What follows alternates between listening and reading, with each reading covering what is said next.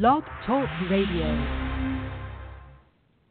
Man, we got a jam-packed show tonight, Eric. It's uh, Sunday, March 19th, and we just we have a lot to talk about. Hey, Eric, how are you doing? I'm pretty good. I'm pretty good. Um, if you hear any screaming in the background, that's just Zane trying to go to bed. Yeah, he doesn't like going to bed sometimes. Yeah, Eric's toddler that is is going to bed, and our kids are supposed to be in bed, right, Paige? yeah. Okay. You need to go to bed. okay. Paige is going to bed. Um. So, Eric, we got a lot to talk about. I I amended the itinerary for tonight's show, and I promise you, uh, the folks um, up in Garrett County, we're going to get to the fracking um, and Hogan on that issue. Um, but two issues first take precedence, and I want to go right into it. Uh, State Senator Ron Young of Maryland's third district, uh, Senate district, he held a town hall today um, at the Frederick Li- the Frederick City City Library. And Eric, uh, you you missed um, two hours of basically playing Candyland because it was a fantasy. It was a fantasy. Oh, did well did did he say beforehand? Please make sure you only ask me very easy questions, like uh, Jan Gardner's communications director did before she went on the radio. Oh yeah, is that the same lady that like follows us all over the um, on on a Miner Detail and listens to our show? Um, no, that's a different one. The, the, whole county executive's office does, but uh, yeah, I mean, so it, from from how you've described it, it sounds like it was that same thing where it's basically like, here, come up here, be nice to me, toot my horn for me, um, and no real discussions or conversations. Yeah, there was some discussion, and some of it was material, some of it was substantive. It was Ron Ron Young started out the event. Uh, it started at two o'clock p.m. and I give him credit for beginning on time. And he starts to talk about his staff, and uh, he. he, he's like, oh, we have the greatest staff in the world, and that my chief of staff, I don't know his chief of staff, and she seems, she seems like a very nice lady, and it, I, that whatever. But he has a new legislative assistant. But if you remember before, Eric, he has a he had a chief of staff or a legislative assistant, aide, whatnot, who was just awful. I mean, she criticized people all over Facebook. She was in Jamie Raskin's back pocket. She was nasty to constituents. She even told some constituents who were business owning constituents of Frederick City to get a job. And this is while she was playing on Facebook during state time where she should have been working on behalf of taxpayers. And I just wanted to stand up and say, no, Ron Young, you do not have the greatest staff of all time. I've I've known your staff members, and trust me, they're really really bad. Wasn't so. she like the, the the Frederick County president of the Young Dems or something? Yeah, it she, Dominique. Oh yeah, something. She, she was a nasty, nasty, mean, terrible person. person. Yeah. Well, I don't want to say I don't want to say terrible person. However, she did give a lot of credit to Kathy Afzali, who she invited to be the witness for her wedding back in July or August of 2015. And I just have to question if you're inviting Kathy Afzali to be the witness at your wedding and you're a left wing Democrat, then that transcends politics. It's just, I think it speaks, well, let's just say that both of us, Eric, would never have Kathy Afzali be the witness at our wedding. Never. I wouldn't even invite Kathy yeah. Afzali to my wedding. Well, I, look, I I wouldn't have a wedding. Period. Um, I'm done with weddings myself, but uh, you got one yeah. coming up. But uh, yeah, I mean, I guess may, it was was Dominique. I guess that was the uh, that was the one that uh, um, Kathy Afzali was so excited about her marrying a man instead of a woman. Um, it, yeah. must be the same. she said that. That's funny. Um, and then uh, he was he was kind of bemused with the fact that he said and he said this. It's great to see people here from the opposite party. Uh, yeah, well played, Senator Young. Of course, people from the opposite party are going to come. It's not going to be a uh, a round robin, shake Ron Young's hand and tell him, pat him on the back and say, "Attaboy." Town halls aren't supposed to be all flowers and sunshine and rainbows. You're supposed to be hit with hard questions and I would say for the most part, Ron Young answered the questions and he he did a good job. And he's he's a congenial guy. I he, he's a nice person, and there's nothing. I, there's no catch that I can say, oh, Ron Young's a bad guy, or you know, he's he's mean to constituents, or he doesn't listen. I can't say that. That that would not be true. But I just vehemently disagree with him on policy and his general outlook and his political beliefs. Um, and he was talking about Mike Miller that told him to vote one time in the last seven years on a bill, and then he talked about sick leave.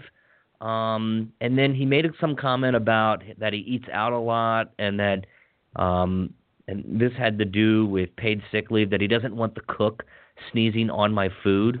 He literally said that, Eric. I don't want the cook sneezing what? on my food. Therefore, we need paid sick leave so the our restaurant workers can take off when they need be. But there's already a. I I would think. Okay, look, I'm not for government regulation, but I really hope there's some sort of health code that specifies that you know wait staff cannot sneeze on food before it goes out to be served. So like if there's um, already a law against it, then why why do we have to pass another law to make sure that the other law is actually being followed?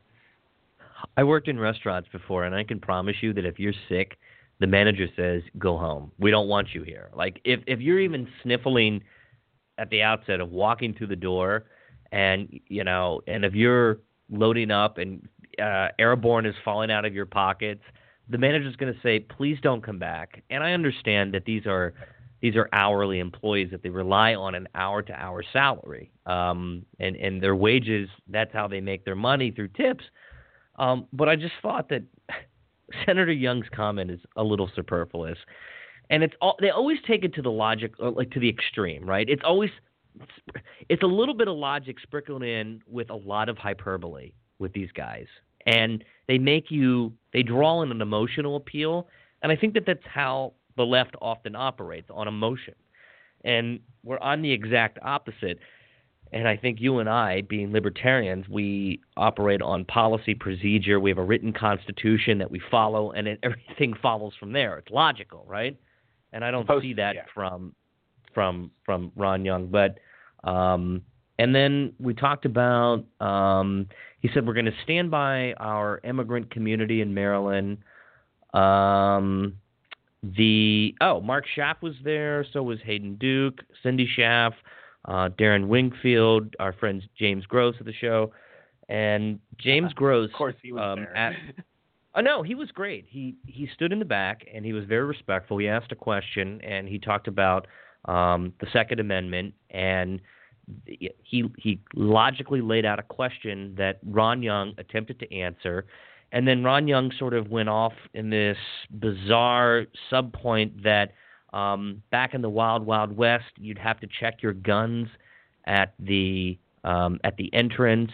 And then I asked if he, like, I sort of spoke out of turn and said, "Do you actually support this?" And he was like, "Yeah." He was like, "What?" And everybody was like yelling at me in, in the town hall. Like I was the, I was a little bit of the provocateur uh, at this town hall, and I didn't try to be. It's just that I had some serious questions. Like I asked, Ron Young called on me, and I appreciate that. He called on me, and I asked him two questions. Why? First, I made a comment, Eric, and I still have it written down. Um, and I'm pulling this out of my pocket right now. And I said, I have one comment and two questions.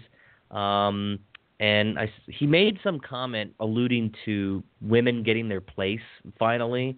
Um, I I forget what it, what the context was, but nonetheless, I said that I was vehemently disappointed and mostly incredulous that the Senate Executive Nominations Committee voted down a qualified appointment and Wendi Peters for the Secretary of Planning. And I went on to say that this was nothing more than partisan hackery at best and a sleazy attempt to embarrass an incredibly popular governor at worst. And I asked him to comment. And then I went into another question about um, a heated exchange that he had with Senator Miller on the Senate floor, in which um, Miller basically admonished him um, for speaking out against the impact of the paid sick leave on small businesses. And I asked him, why did you vote against amendments on the paid sick leave bill that would have better protected small businesses? So he followed up to my one question about Wendi Peters saying that, um, well, the Senate Executive Nominations Committee thinks that she's just unqualified because uh, she's not uh, she's not certified in planning, right? She's not a, certified planner. Right. So, and then I I said, you know, she's she was definitely a qualified candidate. He didn't really get into in depth of that, um, and that didn't really draw much of a reaction from him. And then he explained the paid sick leave bill about small businesses, and he kind of went into a a separate point. Um, I don't know. I lost him at one point. I just I, I stopped paying attention. But uh, Eric, Wendi Peters being voted down by the Senate Executive Nominations Committee was just partisanship run amok. Oh, he made the point to say, Eric, that it's unfair for me to say that it was a sleazy attempt to embarrass the governor when he him when several of the Democrats in Annapolis have supported many of Hogan's appointees.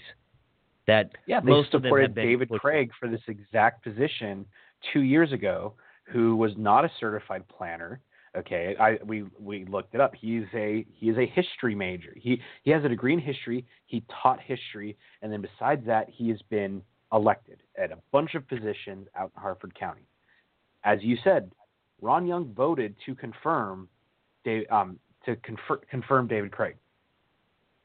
Yeah, yeah. It uh, he he wasn't aware of past Secretary of Planning past secretary appointments who were not certified planners. And I said, fine. I, at the conclusion of this town hall event, I'll give you a list. I actually didn't give him a list, but I will email, him a list. In fact, I will email him your article that you wrote that was well done.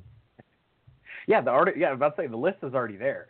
Okay, and so you know the reality is, is that there's been more um, more people that head this department that were not certified planners than were certified planners. Yeah. And that's so only Eric, in 1969. The rest of the town hall got weird.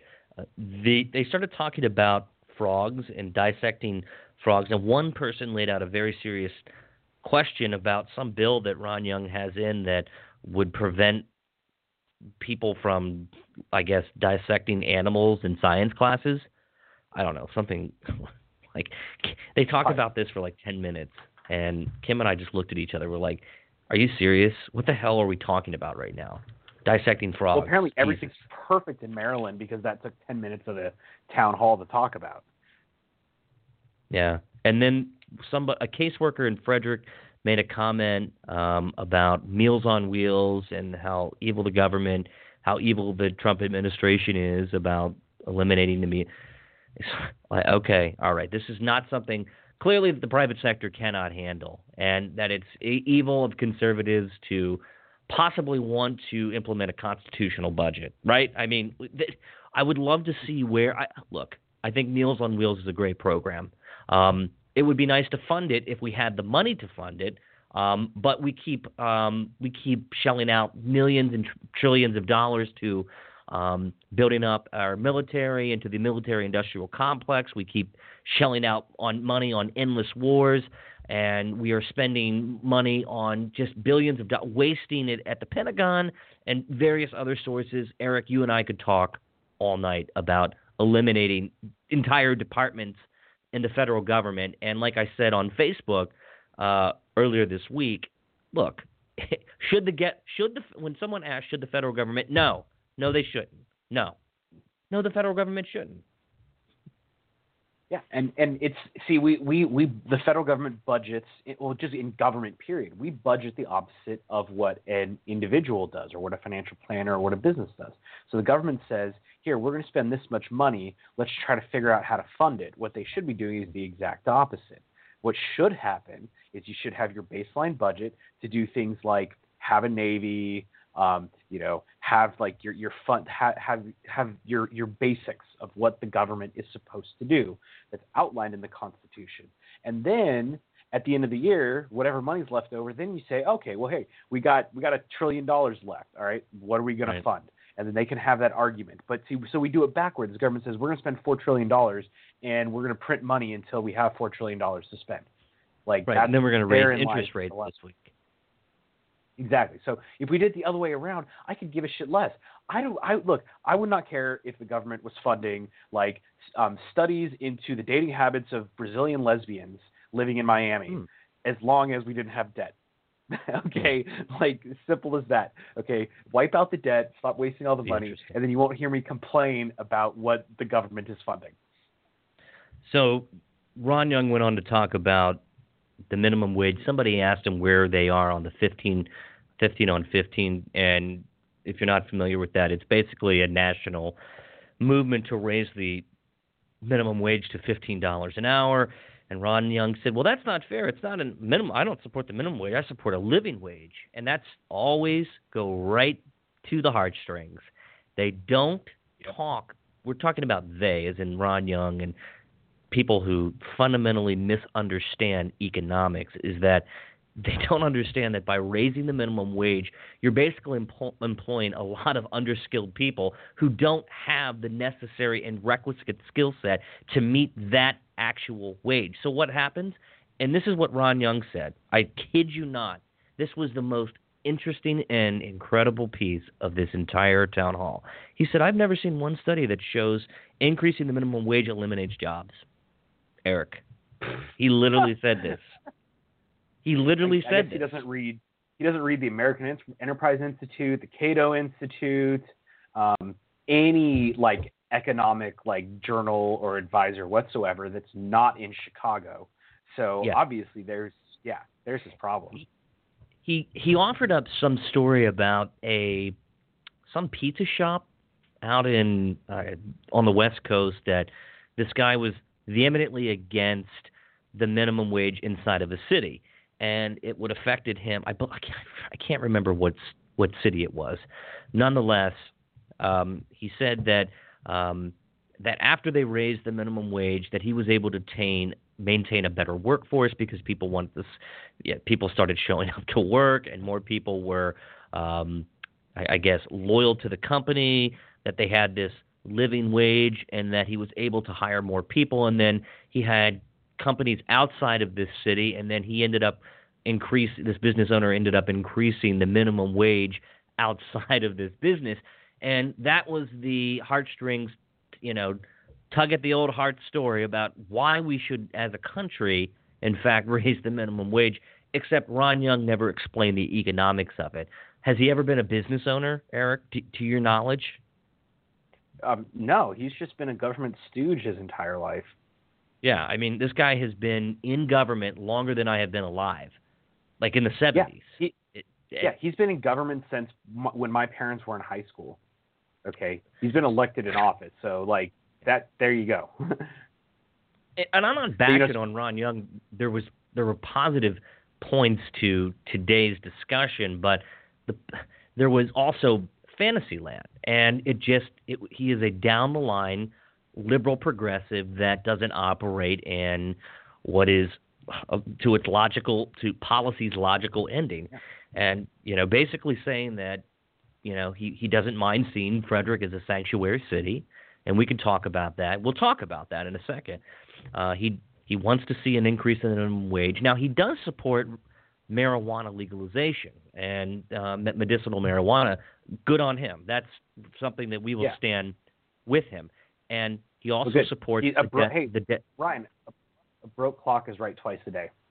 Yeah, exactly. And Eric, you and I are always fair to people who support our policy issues that we care about, that we fully support, that we champion, that we advocate for, that we knock on doors for, that we support candidates through.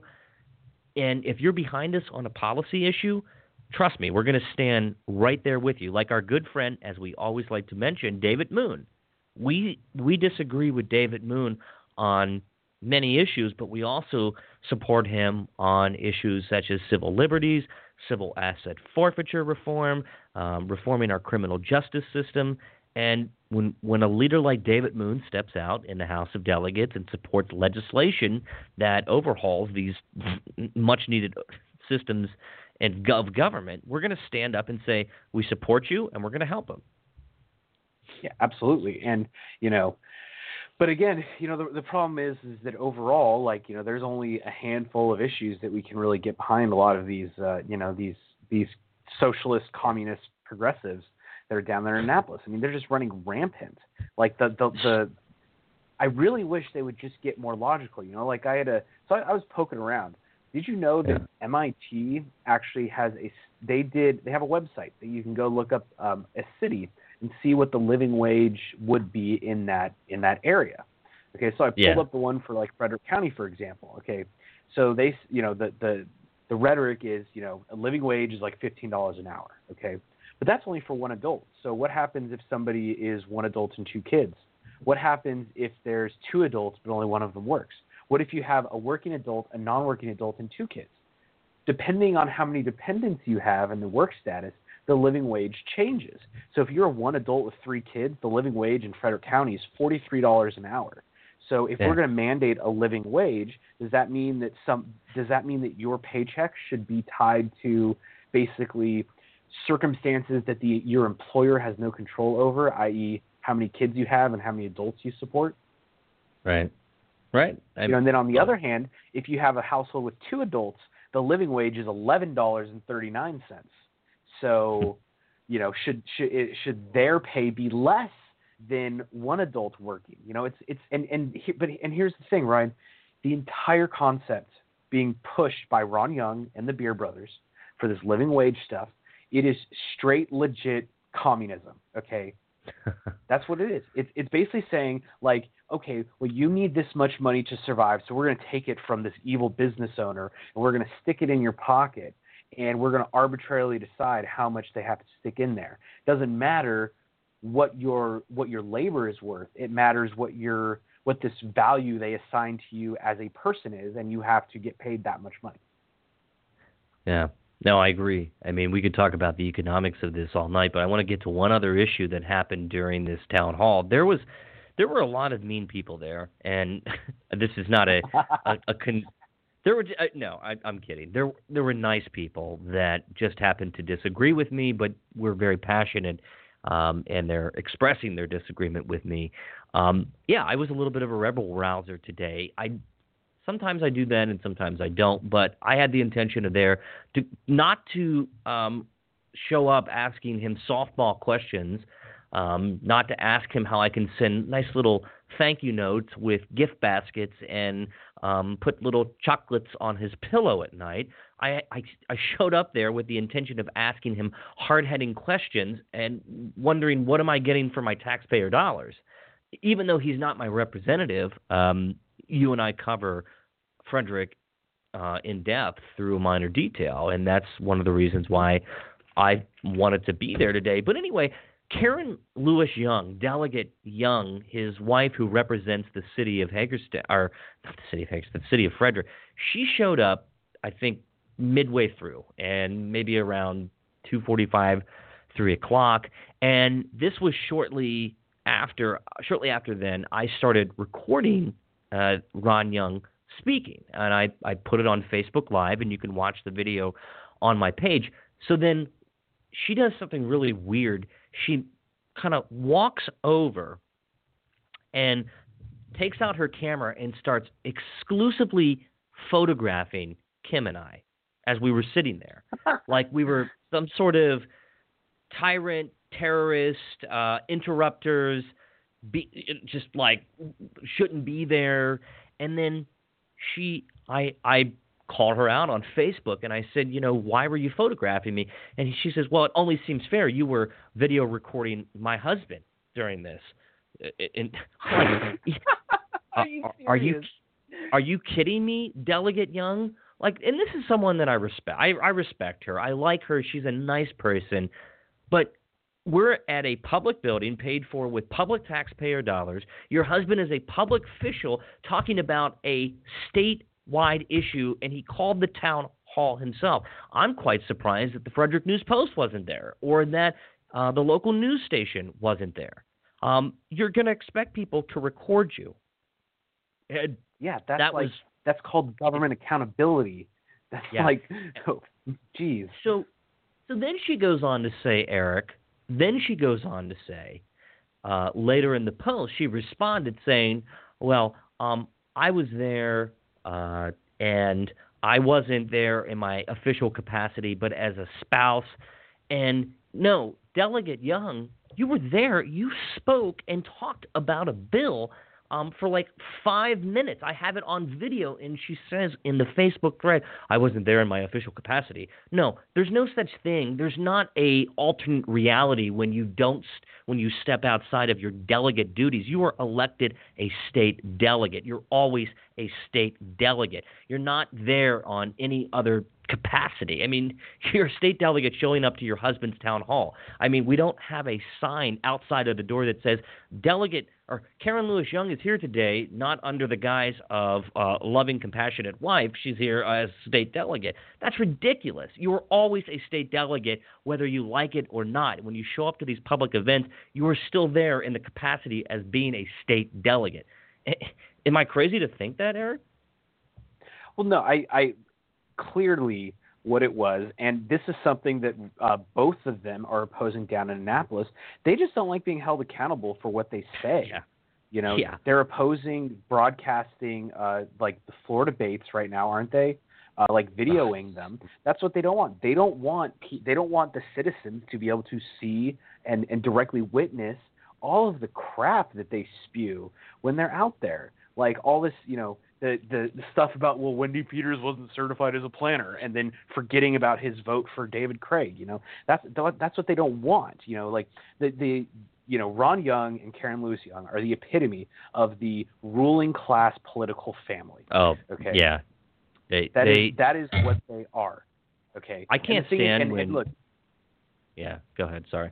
I'm not you know they I mean you know and I'm not saying anything I'm not saying anything good or bad about anybody in the Young family, but you know, they do them and their children are all involved in politics. They've held elected office on many instances. So whether or not you agree with th- their policies or their kids' policies, they are a political, a family dynasty of politics in Frederick County, and like. Yeah. So we should, you know, they should know. Uh, maybe it's because Ron Young was uh, was elected before the video camera had been invented. Okay, maybe that's why he's not used to being recorded when he's up there talking. All right, but well, it's this is this is basic. Like deal with it. Okay, you're going to get recorded, and we're going to do it because obviously, you know, nobody at the Frederick News Post or WHAG or the Baltimore Sun, nobody decided that it was important enough to come out in video, so you stepped in and did it. Like crime well, the river.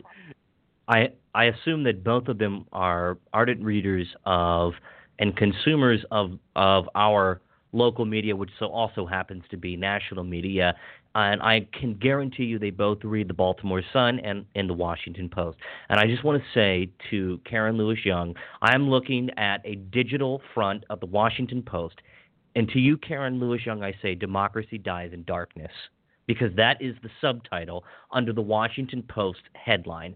And when you when you scurry away or when you flinch at a camera, I have to question why? Why? Why would you think that it's not okay for me to film you? Why would you express umbrage with me that it's not okay to film your husband? That I'm somehow it's somehow provocative that I put out a camera and hold your husband accountable and hold him accountable for the decisions that he makes and his votes that he takes in Annapolis, of which are directly financed by my taxpayer dollars.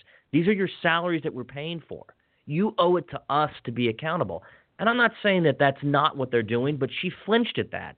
And that makes me think, what's the real issue here? And Eric, two final points on his. Um, I pulled regarding the camera in the town hall. When I pulled out the camera, I I one person behind me was asking a question. And then this other dude walks up and gets up out of his seat, puts a coat over Kim, like puts it right, like was literally touching her and hovering over her with a coat as to block me from recording.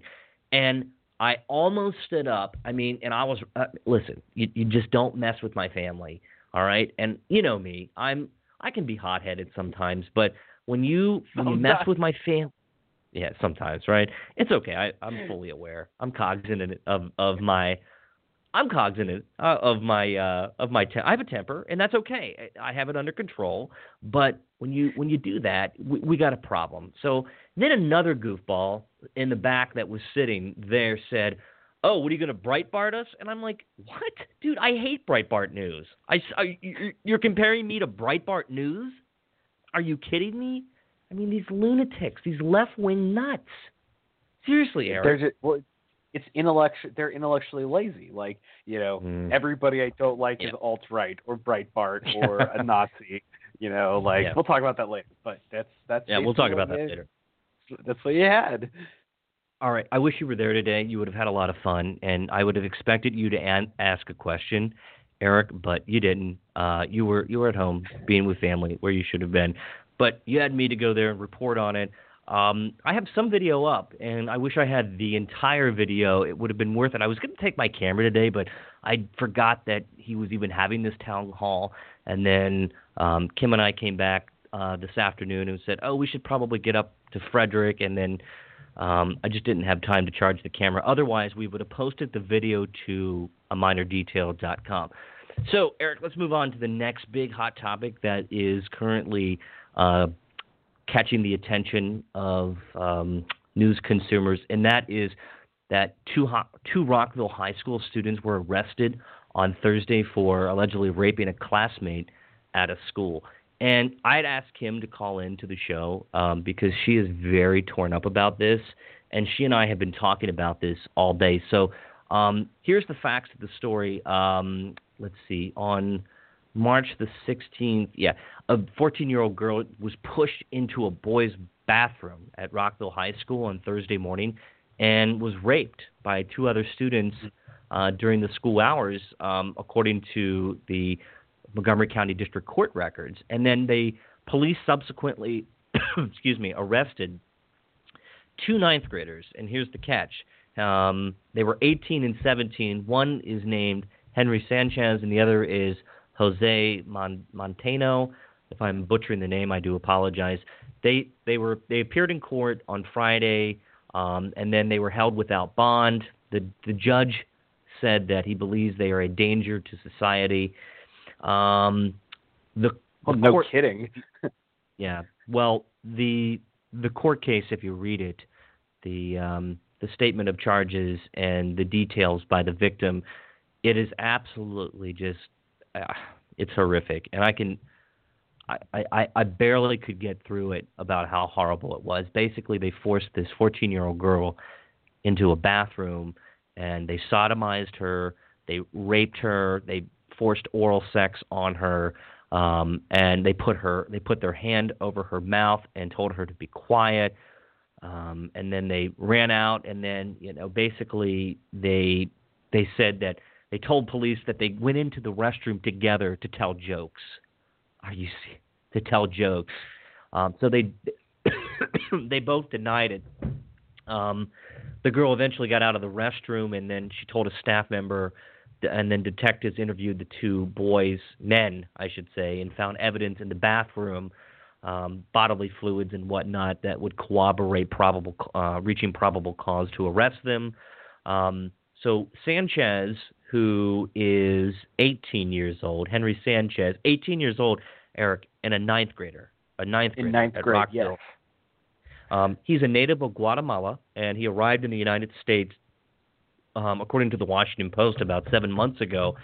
And he has a pending alien removal case against him, court officials said.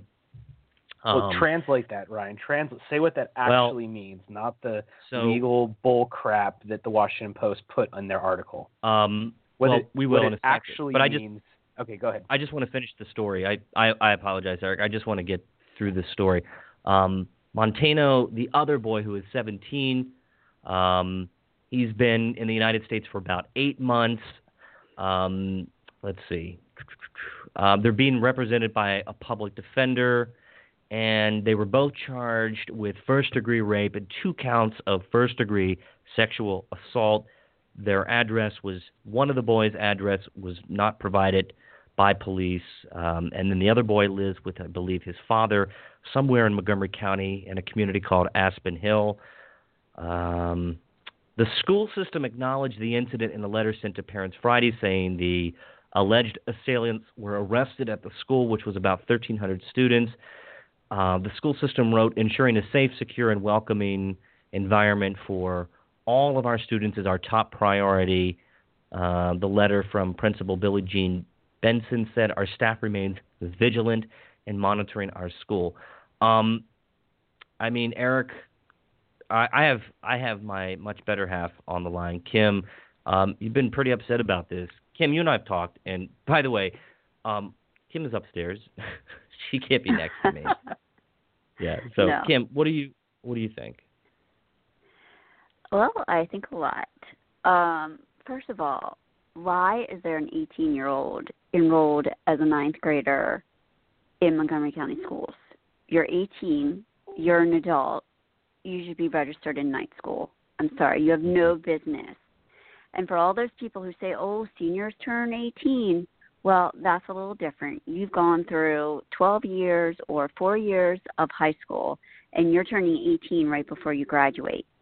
This is an individual who's legally an adult and is sitting in a class with possibly older 13 year olds and 14 year olds. Obviously, that combination isn't working. Um, yeah. I mean, and yes, they were both in ESOL classes because they don't speak English. But if you've been enrolled in ESOL for six months, even, you should be able to speak some English. Why? Why can't they speak any English? Apparently, they can't speak any English.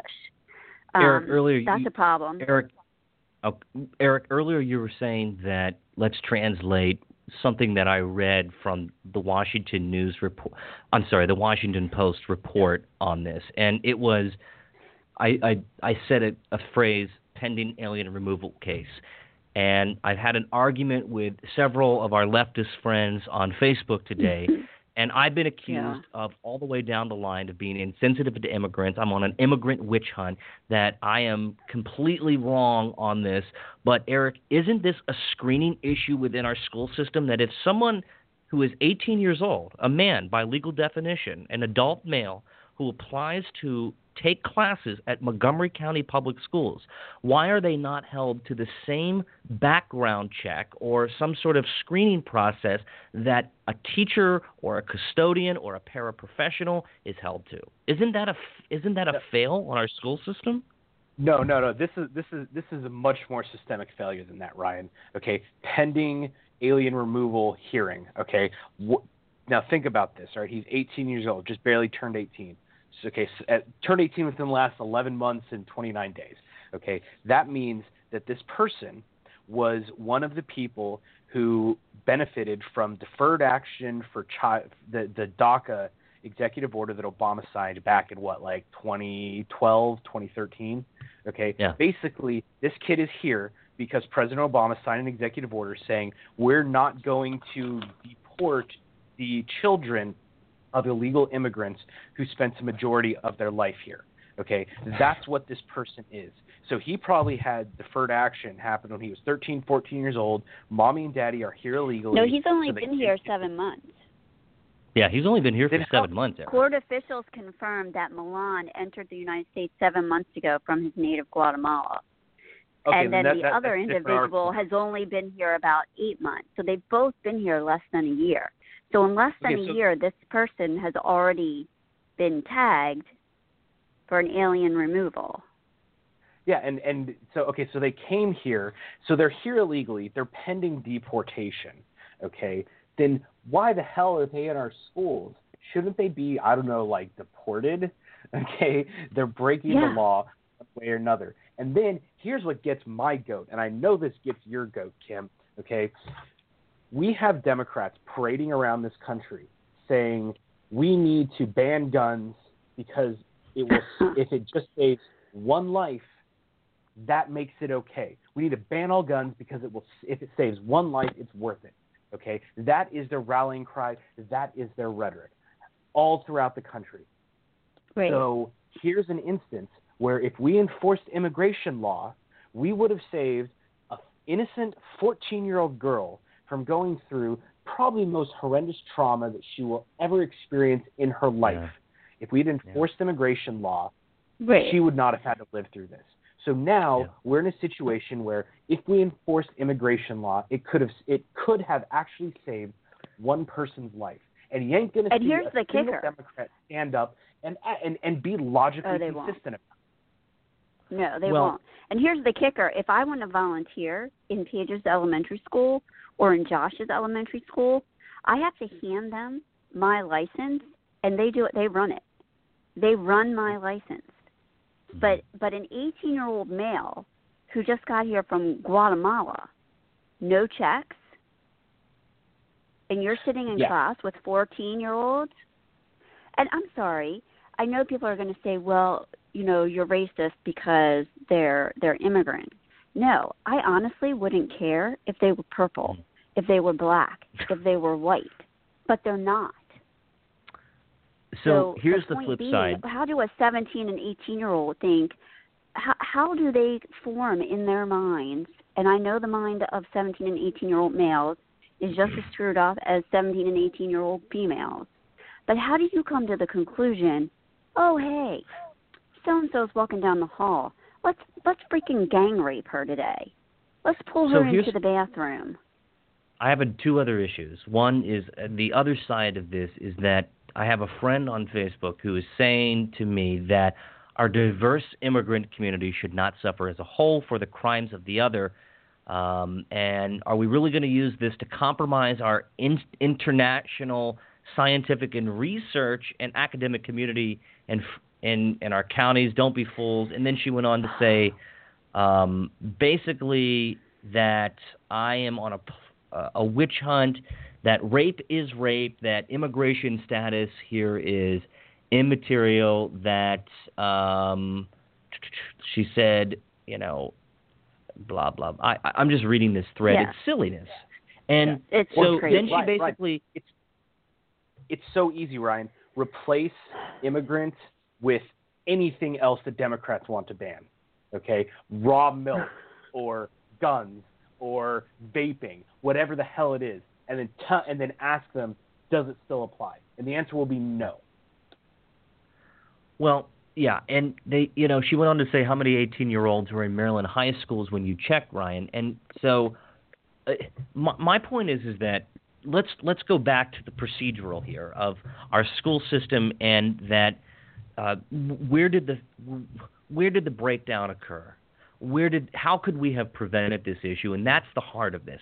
How could we have prevented a 14-year-old girl in this situation being raped at that time by those two individuals? And so my question is number 1, did the school system do its due diligence in checking out this student before they allowed him, an 18-year-old, inside of our classrooms? Did they do their due diligence? And that that will likely come out. That w- that will be investigated, and we will have a discussion on that. And number two, if someone has a pending pending alien immigration case against them through ICE, which is a federal issue here, who now they're being held on retainer, I guess under the uh, you know, with the real possibility of being sent back to Guatemala. when he when he's released they- from bail or from jail, he the ICE will come pick him up. That is how it goes. He's in jail until his court date for his arraignment on the 31st. Eric, am I being insensitive here? Am I am I missing the point that it's not about immigration status, but is it's instead about rape is rape? That their their immigration status or um, you know is that is that immaterial to this discussion? Am I wrong? No, the no, no. The immigration status is absolutely relevant. Okay, because it's the exact same situation as the Kate Steinle murder. Okay, basically Mhm. the government ignored enforcing one law, and then here and then the person who had broken the law breaks another one. It's the exact same principle as the Null Prosecute Project that you always see in Baltimore. Okay, where you've got these guys who run around and they have, you know, they're they're armed robbery, possession of handgun, you know, et cetera. They're basically committing multiple felonies, and the charges get dropped. And then 10 years later, they end up murdering somebody, or they murder a couple of people in Baltimore, and then they finally get arrested and go to jail. Okay, what we're seeing here, this is just an extension. It's just a, it's the same principle of the government is intentionally not enforcing the law, and then there's side effects because of that lack of enforcement. And you were onto something earlier, Ryan. I think if I was the family of this little girl, I would file a $500 million lawsuit against Montgomery County and Montgomery, Montgomery County Public Schools for not doing their due diligence in housing these students and protecting these students with their sanctuary county bullcrap and allowing them in a class with a bunch of freshmen. Okay, you are you are right. I think a good lawyer could win that lawsuit and really send a solid message about you know like we're not going to let this happen anymore. If you're not going to enforce the law and then the person that should have been in jail or shouldn't be in this country does something else then the government should be held accountable for it. I want to bring this back Hell, to the young Ike, girl. Name ike leggett I, in the damn lawsuit too. Take his money i want to bring this well, back Montgomery to the County, young they don't check. Schools don't check any immigration status. You just enroll. They don't. They I want to bring this no back questions. to to the young girl who was brutally raped, and in, in no way, shape, or form are we overlooking that this young girl, and as you said, Eric and Kim, have suffered an unimaginable, horrific, life-altering tragedy that she will likely n- never. I, I don't know. Maybe I'm wrong in She'll saying this, but recover, but, she won't ever. mean- that will live with her I mean, how every could- day for the rest of her life. yeah, I mean, this is something that is going to dramatically affect the course of her life. Um, and what these two men allegedly did to her in that restroom, I, I mean, I, I just can't even think about it. It makes me sick to my stomach because you and I, Kim, have a 10 year old daughter uh, that it could have been. It could have been any one of our children, and this young girl and her family. Um, I, you know, I, I just, my heart goes out to them. I don't really have any combination of words that will possibly assuage anyone's concerns or fears or help anyone understand this better. But it's our job to talk about it and to put it out there and to ask these questions. And my question for the Montgomery County Public School System at this juncture is why have you been so silent? When will you hold a press conference? When do you get out in front of this? When are the police, the county councilman, the school board, and the our, our superintendent of schools, Dr. Jack Smith, when are they going to stand out in front of that school system and say, this is the problem, here's what we're doing to fix it, and this is what we're helping to do with parents, and this is what we're going to do? Kim, Eric, we have not seen that. Their silence is deafening. And if we don't hear something by tomorrow, I'm telling you, I'm going to show up to the school system at the administrative offices and demand to speak with the superintendent. I'm not kidding. I mean, how can we trust our school system to protect our children when they can't even make a basic statement to parents that this is this is what we're doing to rectify this situation? I, I don't understand. It's- I am abs- I- I'm I'm like beside myself on this issue. Well, nothing went out. I mean, granted, right now we don't have a child in high school. We have middle and elementary school. But I have friends who have kids in in Montgomery County high schools. Nothing has gone out to them. There's been no letter from any principal, you know, saying yes, there was a horrific incident. We need to look in. You know, even if you don't have really anything to say, you still need to say something and say, we're going to look into this. We're going to, you know, come up with ways to, you know, we're going to discuss this at a later date. We need to get So- more information. There's been nothing at all. Well, they even Eric and Kim, they released a statement. They released a statement saying ensuring a safe, secure, and welcoming learning environment for all of our students is our top priority.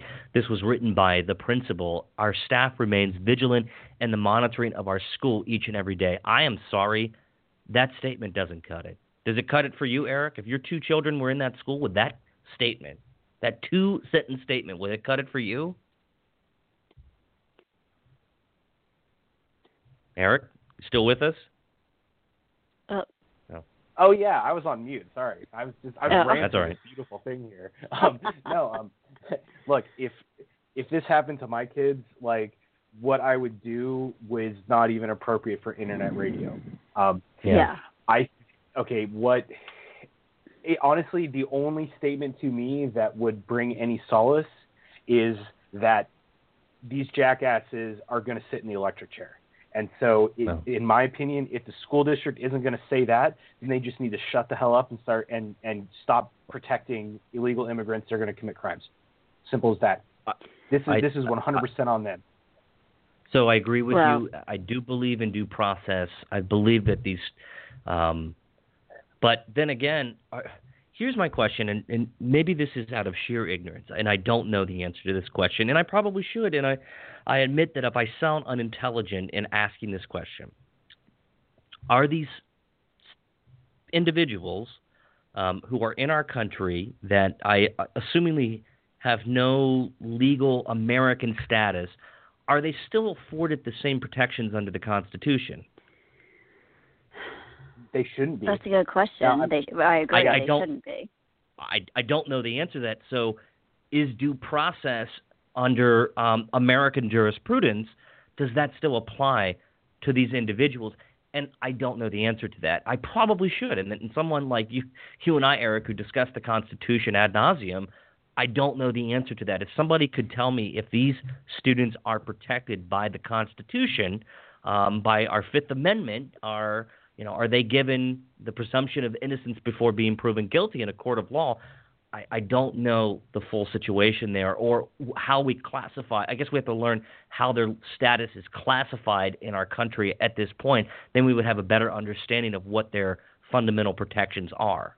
So that's that's something that we have to to unwind here and ask more questions. But I'm sure that the police will unwind that. I mean, Kim, do you want to I, I, listen? Why don't you take the final point on this, Kim? Um, well, I think I think Montgomery County Schools has a big job ahead of them on this.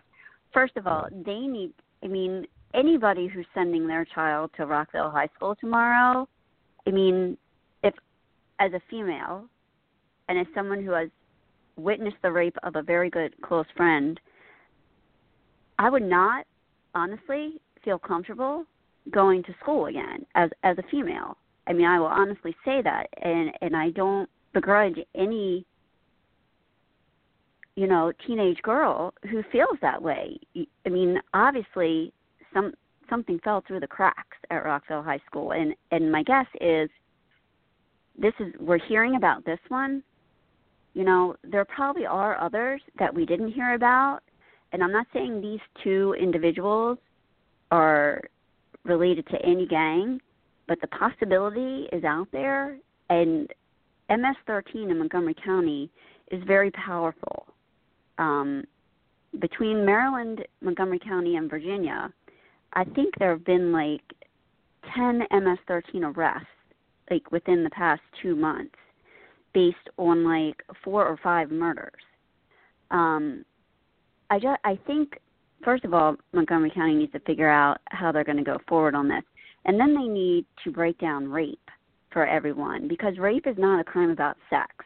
It's a crime about control and taking control away from someone else so that you are the powerful person. You are the one who is in control of someone else. That's what rape is about. It's not about sex. It's not about getting off because they get off on the control, not the actual yeah. sex.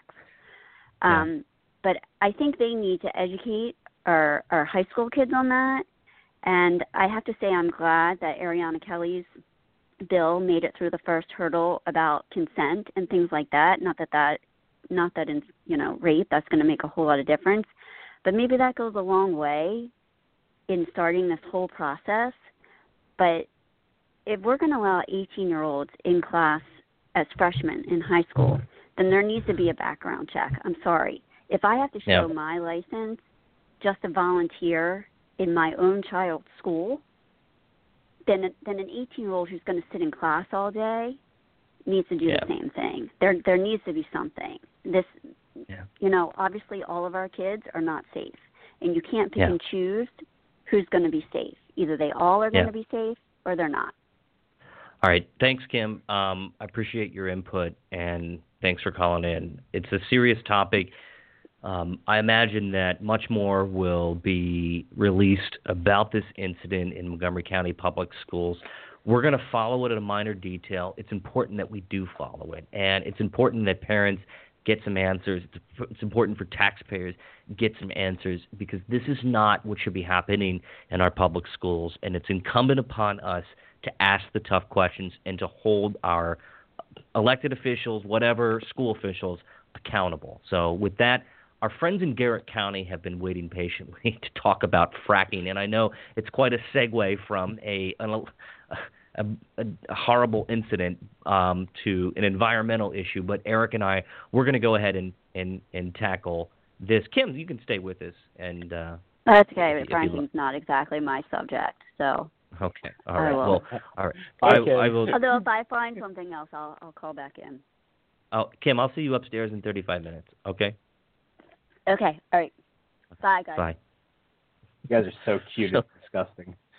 I know it's gross. Um, so on Friday, Maryland Governor Larry Hogan, he had he's called. It's interesting this whole thing. He's called for a ban on hydraulic fra- fracturing in the state. Um, and if people are asking what hydraulic fracking is, it's a controversial gas extraction method um, that is primarily in Maryland, um, centered on up in um, Western Maryland and Garrett and Allegany counties, and it's a type of drilling that's been used commercially for, I believe, about 65 years. And um, they employ these cutting edge technologies for surging U.S. and natural gas production. It involves safely tapping shale and other tight rock formations by drilling a mile or more beneath, beneath the surface before turning horizontal and continuing several thousand feet more. Um, so it's it's an, it's interesting, and it's um, you know some people argue that fracking is America's new energy revolution, um, and then others on the environmental side um, say, well, I, I should go back to the pro fracking. They say that up to 95% of natural gas wells drilled in the next decade will require Eric hydraulic fracking, um, and it's also being Well, used to on. stimulate. And, and Ryan, we need to quantify how large these natural gas deposits are. Yeah, I mean they're fracking huge. Gives us access to new areas of natural resources that we previously could Mhm. not drill into. So I, the numbers that I've seen, for example, in Southern California, in the area between Bakersfield, Los Angeles, and Paso Robles, it's the area that I grew up in. Um, there is a large frackable oil and natural gas formation there. It's estimated that there's three times more oil in that area than there is in the entire Middle East, and there is almost 10 times more natural gas than is present in the Middle East. The numbers that I've seen have said that there's enough natural gas in Southern California with fracking that we could power the entire United States for 100 years on natural gas alone. Well, Hogan, who That's who was That's how much there. Hogan has said in the past that he would support the practice, but and um, then he, as the Post reported at a hastily called news conference on Friday, he said that he did not think that there was a way to frack safely, and therefore he would support a bill to ban the practice altogether. Hogan went on to say the possible environmental risks of fracking simply outweigh any potential benefits. This legislation, Hogan said, I believe is an important initiative to safeguard our environment. If Maryland bans fracking, it would be the third state to do so, Eric, joining New York and Vermont. So basically, the Democratic majority in Annapolis um, pretty much had this in the bag, and then anti fracking activists demanded a Senate vote. In fact, there were some anti fracking folks that went down to the state capitol and had the intention of being arrested for standing in front of the entranceway to the state capitol, and they were arrested for not, for I guess, disorderly conduct or refusing, disrupting the peace. I don't know, but they were arrested, booked. Um, Mike Miller doesn't support fracking. Surprise, surprise.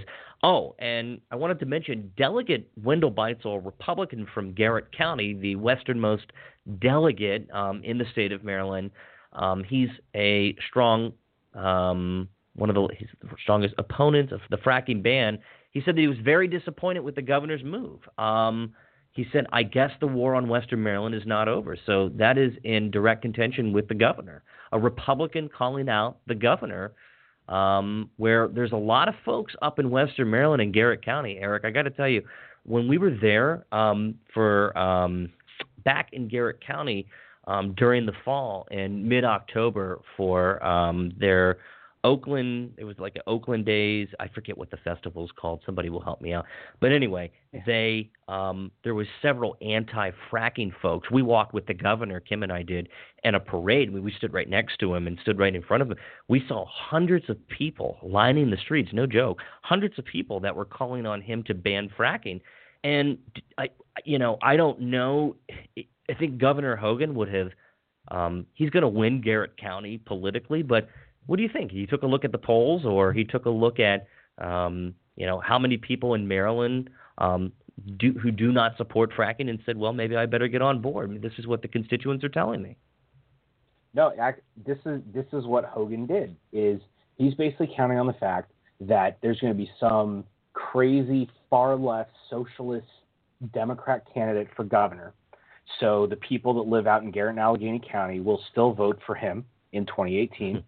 And basically, he's taking yet another issue away from Democrats. This is the same thing that Hogan did with the guns, with abortion, with all the social issues, with everything.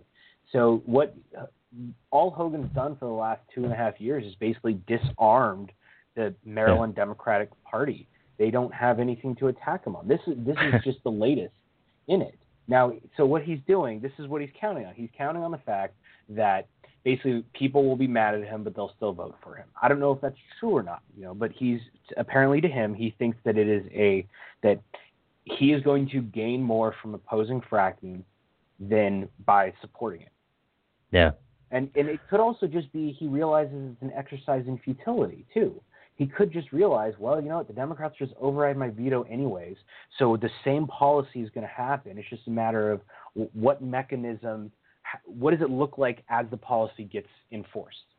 You know, yeah. that could be what he's what he's looking at. And let's be honest too. Honestly, no company. You know, m- most of the formations in Maryland aren't really frackable. I mean, there's formations here in Frederick County, and and you know, basically, oil's got to be like two hundred dollars a barrel for it to be worth it. And so, you know, Maryland is you know Maryland is not Pennsylvania or Virginia. So we don't have nearly as much um, potential. There's not companies knocking at our door to come and frack in Maryland. So he probably just calculated it as a risk. You know, it's it's a smarter. It, I, I think it's a smart move because now you know when you know just like when Anthony Brown was like you put out the ads like Hogan's going to put an assault rifle at every playground. Yeah. Like he can literally just laugh about it, you know. So when Delaney does his like, you know, Governor Hogan wants your tap water to light on fire, then Hogan's response could be like, oh, but I oppose fracking. So what's the problem here? Um, so it's the same strategy, and it's I think it's going to work. I mean, and I think the argument is is that it's environmentally unsound, that it it could potentially be hazardous to the water supply. That I mean, it could be a multitude of issues. And listen, Eric, I'm not a fracking expert by any means. I I know actually very little about the technology and have studied very little about the topic. Um, I mean, I've read several articles um, and tried, you know, to to best understand this process and the Marcellus Shale, um, and that it, it is obviously admitted in our neighbors to the immediate north, uh, the northeast in Pennsylvania. And this is something that they're doing, but you're right. I think that Governor Hogan made a calculated political decision, and people up in Garrett County are especially happy with this decision. Now, Eric, I uh, to, to, to segue very quickly out, our wine drinking friend, Catherine, is supposed to call in to talk about our the Frederick News Post um, at 646 716 5971. And she is late, and Catherine is rarely late, I suppose. So um, I hope that she does call in, and I, I think she is listening. So we're going to be talking about the sale next of the Frederick News Post. But to finish the fracking discussion, um, you know, I'm, I, I think that uh, a lot of people are very happy about this.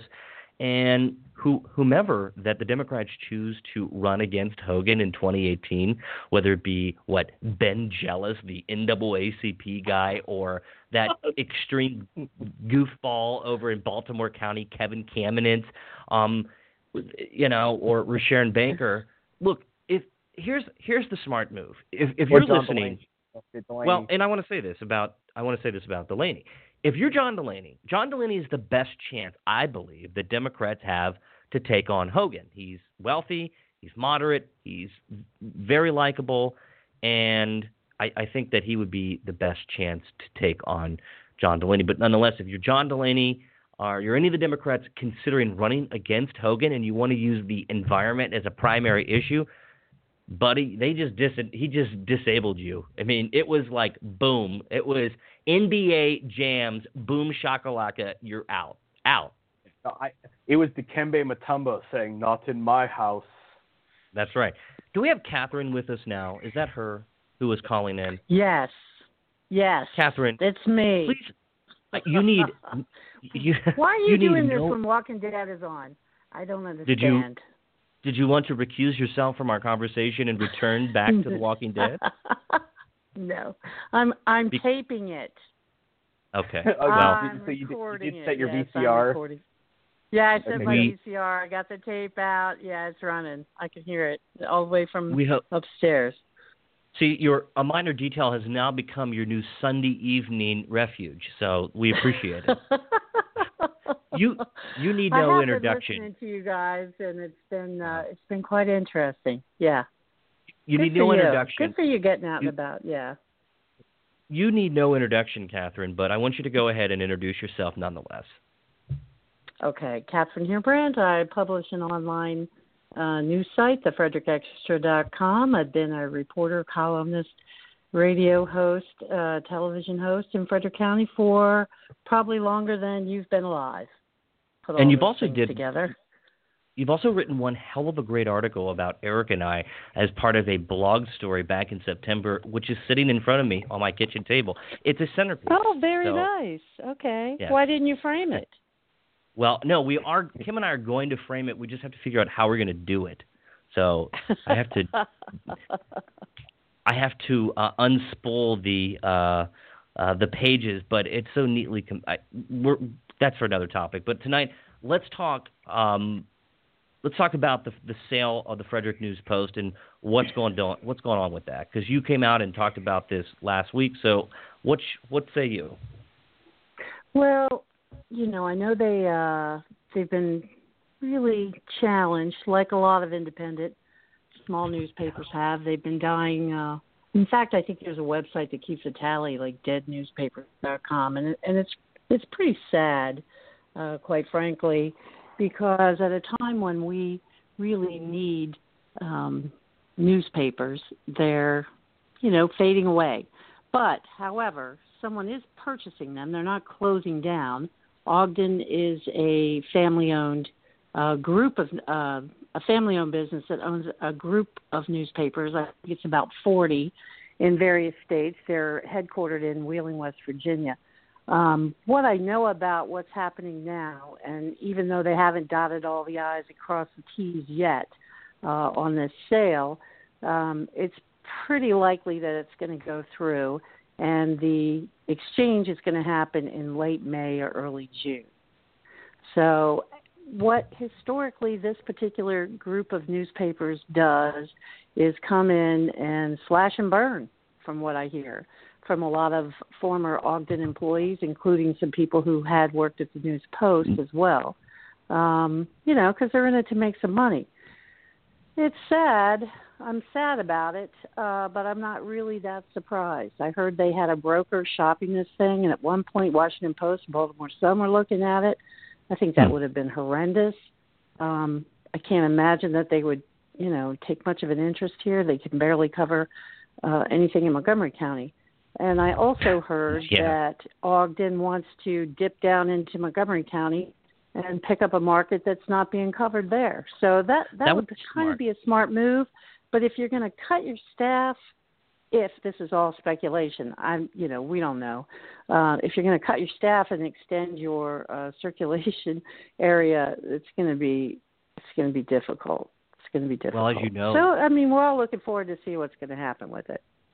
Well, Catherine, as you know, when they cut the Gazette back in 2015, we lost a majority of our, you know, week day to day Montgomery County coverage, and that's sorely Absolutely. lacking. There is a Yeah, major, absolutely. major, major hole in this market. The Washington Post can only do so much. Now, the Maryland Reporter attempts to cover this as much as they can, or to at least highlight or um, to you know kind of does what the Drudge Report does, and they just augment yeah, stories. but they're but Ryan, they're not going to show up at the meetings. You know, they're not going to No, show up. no. And and here's the thing: you don't have you don't have reporters sitting in the seats at these county uh, meetings, these city meetings. You know, I mean, nobody knows.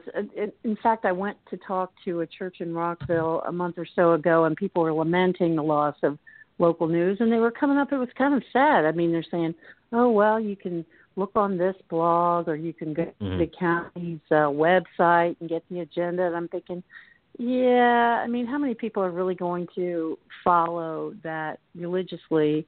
And they're really missing a newspaper. I know that um, Yeah. some Gazette reporters have pulled their resources for Maryland Matters, which is a nonprofit, and another uh, Gazette, a group of Gazette reporters are covering only Maryland. Uh, I think it's a weekly that they put out, and they're they seem to be doing pretty well. So there's definitely uh, room for somebody to come in and provide more coverage in Montgomery County. Catherine, my understanding is is that Ogden does it have a conservative bent?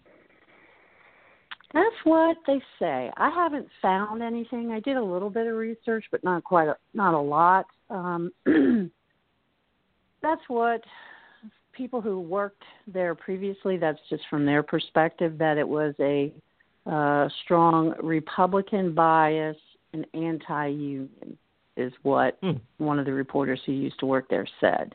Now, you know, I don't know I don't know the papers well enough. I'm not familiar enough to to make that to make that conclusion. I will say that for a time, Frederick News Post had a very Republican, um, right wing oriented editor in Terry Headlee, who came Mhm. from West Virginia, the Journal, and he's now at uh, the Hagerstown paper. Yeah. so, you Um, know, I mean, what does that even mean? I don't know. Well, maybe it means that Eric Beasley will become a paper subscriber to the news, the Frederick News Post now. I thought Eric wasn't a Republican. I thought Eric was a libertarian. Yeah. Well, I am. I, think just yeah. you know it's it, Catherine. It's it's you know when I just normally I'm a libertarian, but then when I come across a, a commie, I go straight authoritarian right. Like Okay, you don't line. know what a communist is. I think you need to look that up. I think you need to look up the definition. I was listening to your show at the beginning. I'm like, here we go again. You guys don't know what these terms are. You're just throwing them around as oh. you know red meat to your to your listeners here, calling people commies and socialists like it's some kind of horrible thing. But I think you don't really wait, wait, know what that means. Catherine, look, you want to know? See, the reason that I use that word is because of this. Okay. What the hell? I, I'm just, I, I'm a young pup. okay. That's a that's yes, a, you that's are. a very you young are Patrick younger than Stewart. my youngest child. Yes, I know. That- That's that's a young You Patrick remind me Stewart of that all the Kyle time. MacLachlan. okay. Yeah. Oh, All Catherine, right. uh, will you say you you are you are free to leave after this segment, and we which we really appreciate your insight. Or free to leave. abs- Okay. Yeah, you're free to leave. Um, um, or as they say, what was uh, what was the the famous line that um, uh, Joe Pesci said as um, uh, V- Vincent Gambini and my cousin Betty? Um, he looked at the guy that was sitting on the stand as witness. He goes, uh, "I have mo, Your Honor, I have no more use for this guy." Um, and uh, but no, we, we do have we we do have use for you. but oh if you want to stay with if you want to stay with us until the end, we're going until 10:30, and I want to get to an, uh, another two topics. Um, Eric and You guys Catherine. go for it. I'm gonna I'm gonna bow out if you're done. Okay, with me. you you go tell watch me your when walk- you're done with me, and I'll. And no, no, I'm yeah. I've got actually I'm getting a post up about Kirby DeLauder running for county executive, so I'm trying I to do Kirby that and talk to you at the same time. There you go. It's going to be a fun race. Kirby DeLauder versus saw- Kathy Afzali versus who knows out who who knows who else. So there you go. Don't forget the libertarian. Yeah. Don't forget the libertarian. Yeah, that's that true. Eric? the libertarian. Who's that? Is I don't that know. Tony We'll- Schmelik? No, the oh, that's libertarian Eric for county Beasley, executive. possibly. Yeah, yeah, yeah, Yeah. That's could that could very well be. Well, fun times. We'll see. All right. Well, thank you so much, All right. Catherine, and we appreciate Mhm. your commentary. All right. Take it well, easy. thanks for Bye. asking me. You guys have a good evening. Bye bye. Bye bye. Eric, I All right, reported on Tuesday during during our snow day um, on Um, I wish I could get to the commissioner stuff, but that's going to take too long and that's going to go way in depth. But nonetheless, Washington County hired this week a new county administrator, and the commissioners hired Rob Slocum. And th- there's so much we could talk about because there's inside pieces to this that uh, I've gotten the story. We got to save this one. But I reported on Tuesday um, about several Williamsport Elementary School parents have come forward with allegations that a physical, physical, physical education teacher, Andrew Bokman, um, is bullying their children. And Eric, you've probably seen that, and that's been that's we've got a lot of hits out of that on our website this past week. Well, yeah, and and I also saw I saw both sides of the story. Apparently, one of the stories is that he's a bully, and the other story is that he's not a bully. Um, yeah. So I guess and that's what we do at a Miner Detail. Decide, yeah, flip a coin to figure out if this is true or not. I mean, you know, I you know, personally, I just I don't know the guy. I don't know the details of the story. I can't base credibility off of anything solid. But what I can't, this is my first thought. He's a PE teacher, so I just have this really sneaking suspicion that some special snowflake was told they had to like you know walk at a brisk pace for one lap around the track as punishment for doing something and then they turned that into some big like oh my gosh i'm getting bullied um, sort of thing like that's my first thought when I see this story. Um, I don't know if it's true or not, but uh, you know, a lot of parents had talked to me off the record and have have told me that Mr. Bokman is a very aggressive, um, kind of a not so nice guy. He doesn't have patience, and that he's just says things to the students that he really shouldn't say. That he's demeaned kids. That He's taken for granted one of one student with asthma. It was it was a lot of allegations, and the most common was that he's just a very nasty, mean guy who shouldn't be a teacher. Now, the other side of the story is is that the current PTA president, a good friend of mine, Jim Miller, had written me an email on Friday afternoon, basically saying, "Look, I'm not with you on this. Um, you know, we've." He was very nicely worded, and I shared that on a Miner Detail. And I want people to understand that um, we're always going to give the two, two sides, right, Eric? I mean, this is what we do. We're not going to we're not going to sandbag people. We're going to give you the fair story on both sides. Exactly, and so they, they're you basically the information has been been presented. I mean, look, my PE teachers were kind of jerks, but like that's the whole point of PE. Like that's that's the closest thing that we have to like like mentorship and yeah. like turning boys into men like that's the closest thing we have to that anymore. So like yeah. I, I want my I want my kid's PE teacher to be a little bit of a jerk.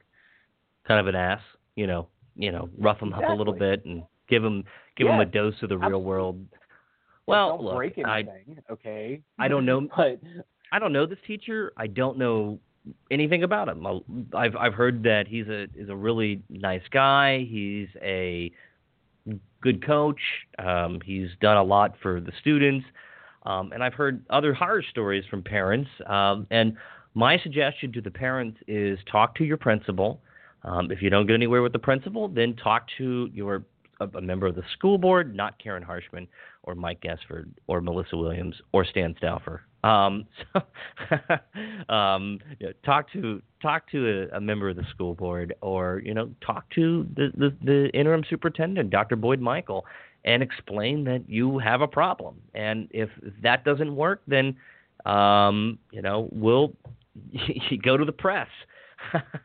I hate to say that, but that's just how it goes. But so I, I encourage parents that if if the behavior that you see in this teacher is not addressed or something doesn't change, fix it. Just you know you can you have the control, you have the power um, and our school system, they are indebted to the taxpayers, and if you are a taxpayer, you have a reason to complain. Um, so let's see, Eric, you oh Washington County Republican leaders. I wrote a piece last Sunday, and I'm and I won't dwell on this, but um, they really need to grow a set.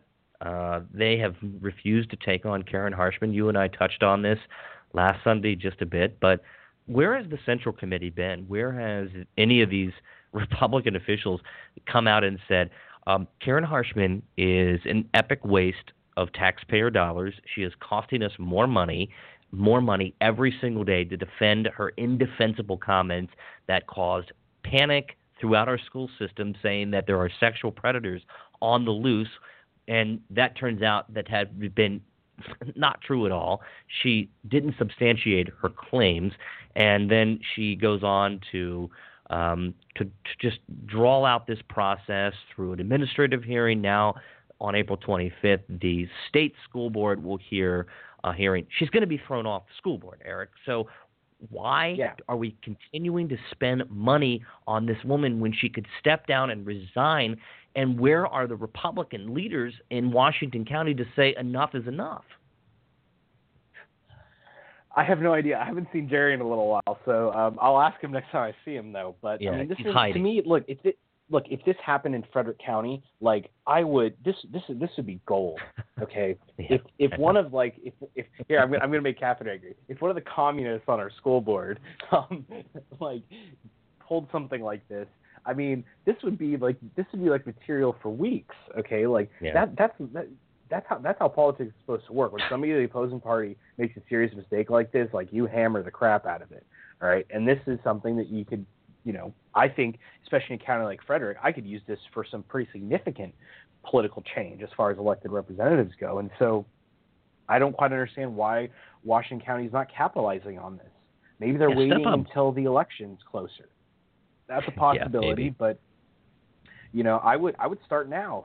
It's not too soon to start now. I mean, Maryland GOP is already putting up billboards against Ron Young for crying out loud. So obviously, And they should. it ain't too early to start. Yes, as they should. They're not good bo- billboards, but they they gave it the old college try. That's right. Um, Eric, you're alt right, and how dare you? Um, this is your last show ever. So what is that? I, I think you have a, I think you have a troll on. You, you were doing your Thor at Four show, which, by the way, you sh- everybody should listen to. Um, Eric's terrestrial show, um, and some. I, this was it John Miller Williams or something. Was what is his name? I, I I don't know. You know, see, here here's He had the like thing, right? 50 basically. friends. yeah, some fake profile, you know, decided to complain, and you know, some people basically take the approach of, oh well, you know, I don't really, you know, let people say whatever they want. Well, you know, me, I guess I'm just a little more, uh, I guess I'm a little more petulant. I'm I'm too much of a young pup, and so when people decide to say stupid, if people want to play stupid games, then they're gonna receive stupid consequences. And so, I mean, that's just my opinion. If you want to go, if you want to, you know, make up some bullcrap like, oh, alt right Eric Beasley or something, then just be, just realize that I'm going to openly mock you in every way, shape, or form that I can possibly think of. Odds are my wife's going to help me make the memes as she did this last time. And uh, my friends are going to also create memes to mock how stupid you sound. And uh, that's just the way that it works. You know, if, What uh, what is so the if alt you- right, Eric? I still don't know. Um, so okay, uh, let me rephrase. My friend Trish tells me that the alt right is people like Richard Spencer who are actual legitimate like neo Nazis, like Race- Hitler Youth, like racist nat- white nationalists. Okay. Now the problem is that there's probably like 200 actual people who are in public view that are actually alt right. Okay, and so the reality is is that this is a tiny little segment of the population, and Democrats realize that calling everybody racist, bigoted, homophobic, and um, you know transphobic didn't work anymore. So now they're just calling everybody alt right. Um, this is the new replacement for saying that somebody's a Nazi. Okay, this is what emotional children do when they're when they're arguing about politics behind their keyboards. You know, without the but without the without the balls to call in to a radio show, is they just say, "Oh well, it's all right." Okay, they. I mean, it's it's that simple, really. Well, you know, I I think, yeah, I mean, first we have to define it, but everybody has a different definition of the alt right these days. Yeah, yeah, is is Breitbart given the alt right a platform? Arguably, you could say yes. Um, I don't see too many of our friends on Facebook sharing Breitbart articles any longer. Do you, Eric? I don't see it that much. Oh no, not really. But see, and he, now here's here's like a point of contention between me and Trish, for example. I use I use Trish Mm. because she's pretty mo. I, I guess you could call her a left libertarian, um, maybe borderline anarchist in a lot of ways. Um, but like so for for for Trish, for example, you know, she thinks that Milo Yiannopoulos is alt right, and I don't. I I disagree. But that's just a legitimate difference in opinion that both of us have. hmm Well, So d- you know, I mean, is Milo is is is uh, does he say ridiculous things to provoke people into a a response? Yes, and that that's by definition a troll. He's a he's a professional troll who. Um, Yeah, well, so know, are is we. His, um, um, well, I mean, okay. I mean, you could say that we're we're, yeah. I mean, we troll people uh, to get a response, but I don't know if we we do it professionally like Milo, and we're nearly not nearly as good as he is. And I don't even use I don't even want to use good as in a in a positive context or an endearing context. But I don't. I you I will. I, I think have Milo's great. He's a great troll. Yeah, I I don't like him. You like him. Um, I'm I'm not a fan. But my issue is Eric. Like today, when I was sitting at Ron Young's um, uh, his his town hall, and the guy behind me says, "What are you going to Breitbart us?" I mean, dude, why is it that everybody is so ready to box people into these nice little package generalizations? I can't stand that. Like, oh, you disagree with me, so you're a, a right wing um, Donald Trump nationalist supporter, and and that's just ridiculous, Eric. And it bothers me so much because people are so ready to overlook having an actual conversation to find out what someone's beliefs truly are. And is that Well, lost in our great- current political climate? Absolutely, it is. Ryan, look, great example. Remember when we did the interview with Catherine on her show at WTHU? Um, Yes. She had asked us, you know, she basically asked you, like, what's what is your opinion of Senator Michael Hough? And you were basically said he's a giant jerk. Um, Yeah. She was surprised by that. Like when I did my interview with her, she was surprised to basically hear which Republican officials I actually, you know, I actually liked and which ones I didn't like. And it's because both sides look at each other as this like monolith of, well, if you're a Republican, you automatically support every single Republican that is out there.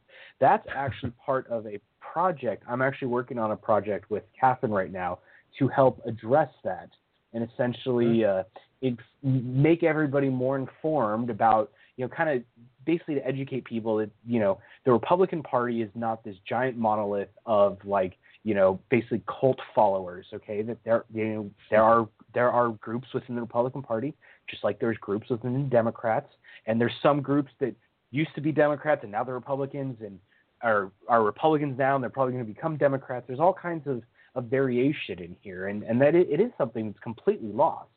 Um, Yeah. It's just intellectually, it's being intellectually lazy is what a lot of these folks are. They just they don't want to put in the time or the effort to actually listen. So therefore, everything that I don't like is alt right. I, yeah, I think it's destroying our our political process.